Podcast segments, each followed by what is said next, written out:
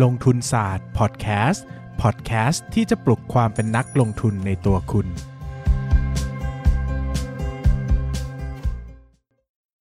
สวัสดีครับ ยินดีต้อนรับเข้าสู่รายการลงทุนศาสตร์พอดแคสต์รายการที่จะชวนทุกคนมาพัฒนาความรู้ด้านการเงินและการลงทุนไปด้วยกัน วันนี้เรามาคุยกันในเรื่องหุ้นโรงพยาบาลอีกแล้วนะครับ หลังจากที่ผมเคยพูดไปแล้วเนอะว่าช่วงนี้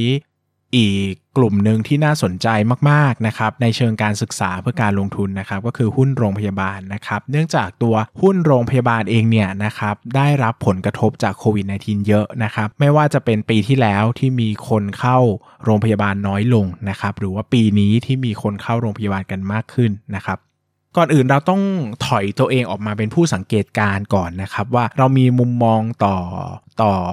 หุ้นกลุ่มนี้ยังไงบ้างนะครับ ผมก็เคยพูดไปแล้วนะครับจำได้ว่าเคยพูดไปแล้วว่าจริง ๆ แล้วเนี่ยคาดการได้ว่านะครับ ไตรมาสนี้นะไตรมาสสามเนี่ยน่าจะเป็นจุดพีคของหุ้นโรงพยาบาลเลยแหละนะครับเพราะว่าไตรมาสสามเนี่ยเกิดการระบาดครั้งใหญ่นะน่าจะเป็นครั้งใหญ่ที่สุดในประเทศไทยที่เคยเจอมานะครับแล้วก็หวังว่าจะไม่มีใหญ่กว่านี้แล้วนะนะครับมีพี่มีผู้ติดเชื้อมีผู้ติดเชื้อหลัก 20,000 คนนะครับมีผู้เสียชีวิตหลักร้อยคนนะครับก็ทำให้เตียงในอัตราการครองเตียงของแต่ละโรงพยาบาลเนี่ยมันสูงมากนะครับสูงมากๆนะครับเต็มนะครับหาเตียงไม่ได้ต้องไปนอนเตียงสนามฮอสพิทอลอะไรก็ว่าไปนะครับ ผลกระทบที่เกิดขึ้นก็คือว่างบของโรงพยาบาลไตรมาสเนี่ยมันจะโอเวอร์มากๆนะครับมันจะดีมากๆนะครับ ซึ่งผมเชื่อว่านักลงทุนส่วนใหญ่ในตลาดก็รู้นะครับผลปรากฏออกมานะครับว่าไตรมาสนี้เนี่ยกำไรมันดีจริงๆนะครับหลายหลังหลังจากที่ออกมาเนอะบางบางบริษัทโตเป็นร้อยเปอร์เซ็นต์บางบริษัทโตเป็นพันเปอร์เซ็นต์คือโตเยอะมากนะครับจากภาวะที่1น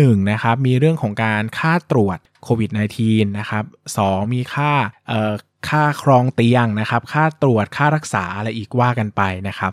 หลายร่างหลายโรงพยาบาลไปโคกับโฮสพิเทลก็มีรายได้เพิ่มขึ้นมาอีกนะครับ คราวนี้นะครับคราวนี้สิ่งที่เกิดขึ้นนะครับ สิ่งที่เกิดขึ้นคือกำไรมาแต่ราคาหุ้นไม่วิ่งนะครับ หุ้นบางตัวราคาตกอีกนะครับ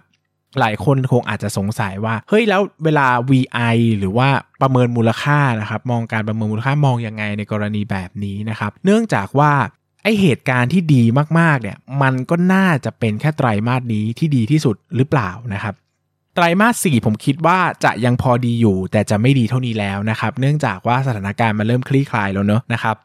ตอนนี้ก็เปิดประเทศอะไรกันไปแล้วนะครับ ก็คิดว่ามันจะสถานการณ์จะดีขึ้นนะครับ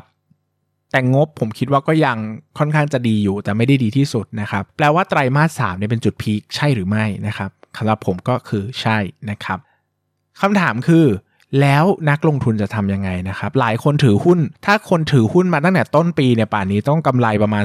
40-50%แล้วแหละ เพราะราคามันขึ้นมารอตั้งแต่ก่อนประกาศงบนะครับ ก็ขึ้นมาตลอดชางช่วงที่มีการระบาดหนักๆนะอันนี้ไม่มีปัญหานะครับ ใครมองตอนนี้ล่ะคำถามคือเนี่ย แล้วกรณีศึกษาแบบนี้เวลาเจอเหตุการณ์แบบนี้ เราจะวิเคราะห์หรือประเมินมูลค่าอย่างไรได้บ้างนะครับ เนื่องจากมันอาจจะดีแค่ไตรมาสนี้ไตรมาสเดียวก็ได้นะครับ สิ่งที่ผมจะแนะนำก็คือว่าให้แยก กำไรปกติกับแยกกำไรที่อาจจะเกิดขึ้นครั้งเดียวออกออกจากกันก่อนนะครับ หมายความว่าเราคงต้องไปพยายามจัดจัดหมวดหมู่มันหน่อยนะครับ ว่าไอ้กำไรที่เท่านี้เท่านี้เนี่ยจริง ๆ มันเป็น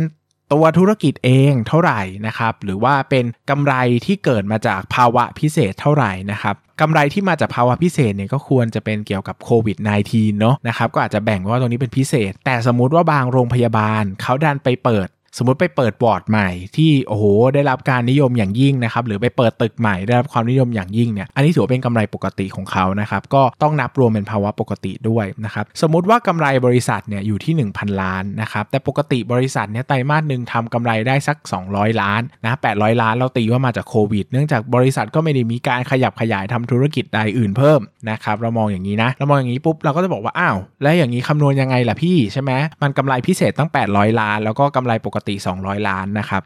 แบบนี้นะววิธีการผมจะพูดเป็นตัวเลขกลมๆนะครับ เพื่อจะให้เข้าใจง่ายเนอะนะครับ ก็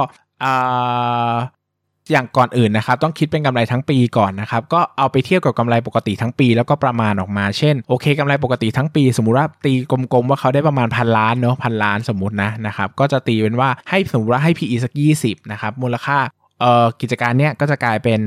ก็จะกลายเป็น 20,000 ล้านถูกไหมนะ20,000ล้าน แล้วอะ20,000ล้านปุ๊บ แล้วไอ้800ที่เพิ่มมาตอนนี้ล่ะ เราจะให้เป็นยังไงดีอะไรอย่างนี้นะครับ อย่างนี้นะ เราก็จะบอกว่าไอ้สิ่งที่ได้มาพิเศษเป็นเงินเนี่ยนะครับ แล้วแต่เราจะให้ PE คิดแบบนี้เลยครับ แล้วแต่เราจะให้ PE ถ้าเราบอกว่าโอเค มัน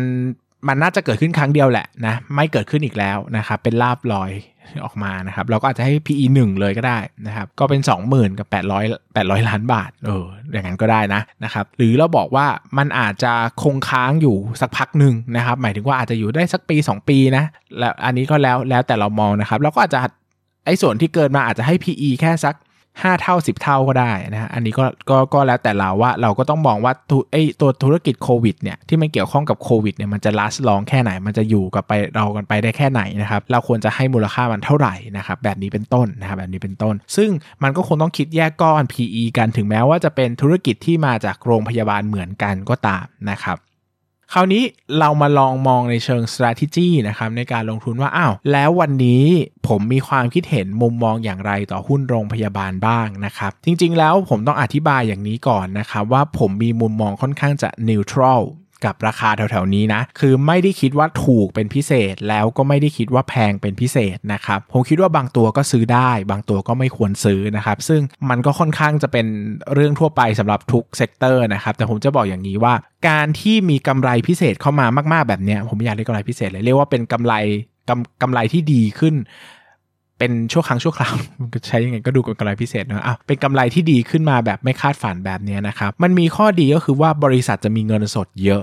นะต้องพูดอย่างนี้ว่าธุรกิจโรงพยาบาลเนี่ยเป็นธุรกิจที่เป็นธุรกิจ high asset นะครับจะขยายอะไรทีต้องลงทุนเยอะนะสร้างตึกซื้อที่ทำที่จอดรถทำตึกใหม่ซื้ออุปกรณ์เนี่ยบางทีจะขยายอะไรทีเนี่ยมันลำบากนะครับเพราะว่าเงินน่ยมันไม่ได้เยอะนะครับหมายถึงว่าเงินที่มันมาจากหมุนเวียนกิจการมันอาจจะไม่ได้เยอะมากเท่ากับขนาดกิจการที่อยากจะขยายเนาะแต่บางบริษัทเนี่ยอยู่ดีๆ ก็ได้มีเงินโผล่มานะเป็นกำไรออกมาพันล้านไตรมาสนี้อะมันก็คือเหมือนมีการโยนเหมือนเหมือนเหมือนเพิ่มทุนอะเรามองอย่างนี้มันเหมือนการเพิ่มทุน เอาเงินไปเลยพันล้าน คุณจะไปขยายยังไงทำธุรกิจยังไงให้ออกมาดีนะ แบบนั้นเป็นต้นนะครับ ก็จะทำให้ภาพรวมเนี่ย ผมคิดว่ามันเป็นเชิง positive นะครับในการขยายกิจการในอนาคต มันทำให้บริษัทมีแนวโน้มที่จะเติบโตได้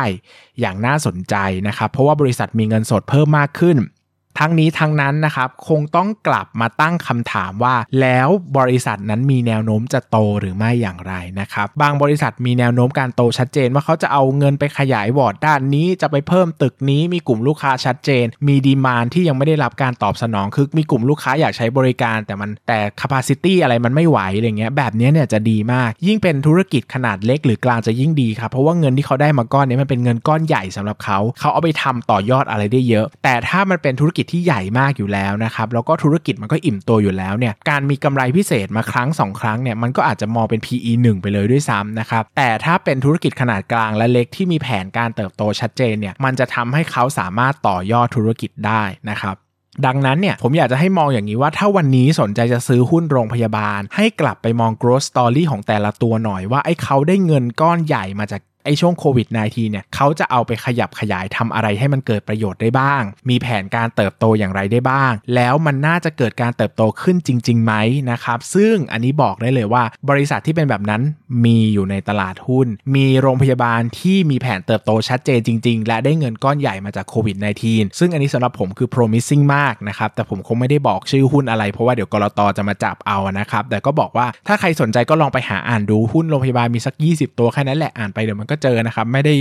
ท้ายากตีลังกาอ่านอะไรขนาดนั้นนะครับ ทุกคนก็หากันเจอได้ แต่ก็จะบอกว่ามันไม่ใช่เพียงครั้งเดียวแล้วจบนะครับ เพราะว่าเงินก้อนนี้เนี่ยมันยังเอาไปต่อยอดอะไรได้อีกเนอะเราก็อย่ามองว่าเป็นกำไรพิเศษครั้งเดียวจบแล้วกันนะครับ อันนี้ผมก็ให้เป็นไอเดียในการลงทุนเนอะผมคิดว่าการหยิบกรณีศึกษาของ sector ไหนขึ้นมาหรืออะไรมาเล่าเนี่ยมันจะทำให้คุณได้เห็นภาพ การวิเคราะห์ธุรกิจบางอย่างที่แปลกใหม่ไปกว่าเดิมได้นะผมก็พยายามจะหาอะไรใหม่ ๆ มาเล่านะครับดังนั้นเนี่ยก็หวังว่าคุณจะชอบนะครับแล้วก็ยังไงก็ขอขอบคุณทุกคนมากสำหรับ episode นี้นะครับ เจอกันใหม่ episode หน้านะครับสำหรับวันนี้ สวัสดีครับ อย่าลืมกดติดตามลงทุนศาสตร์ในช่องทางพอดแคสต์ player ที่คุณใช้ แล้วกลับมาปลุกความเป็นนักลงทุนกันใหม่ในลงทุนศาสตร์พอดแคสต์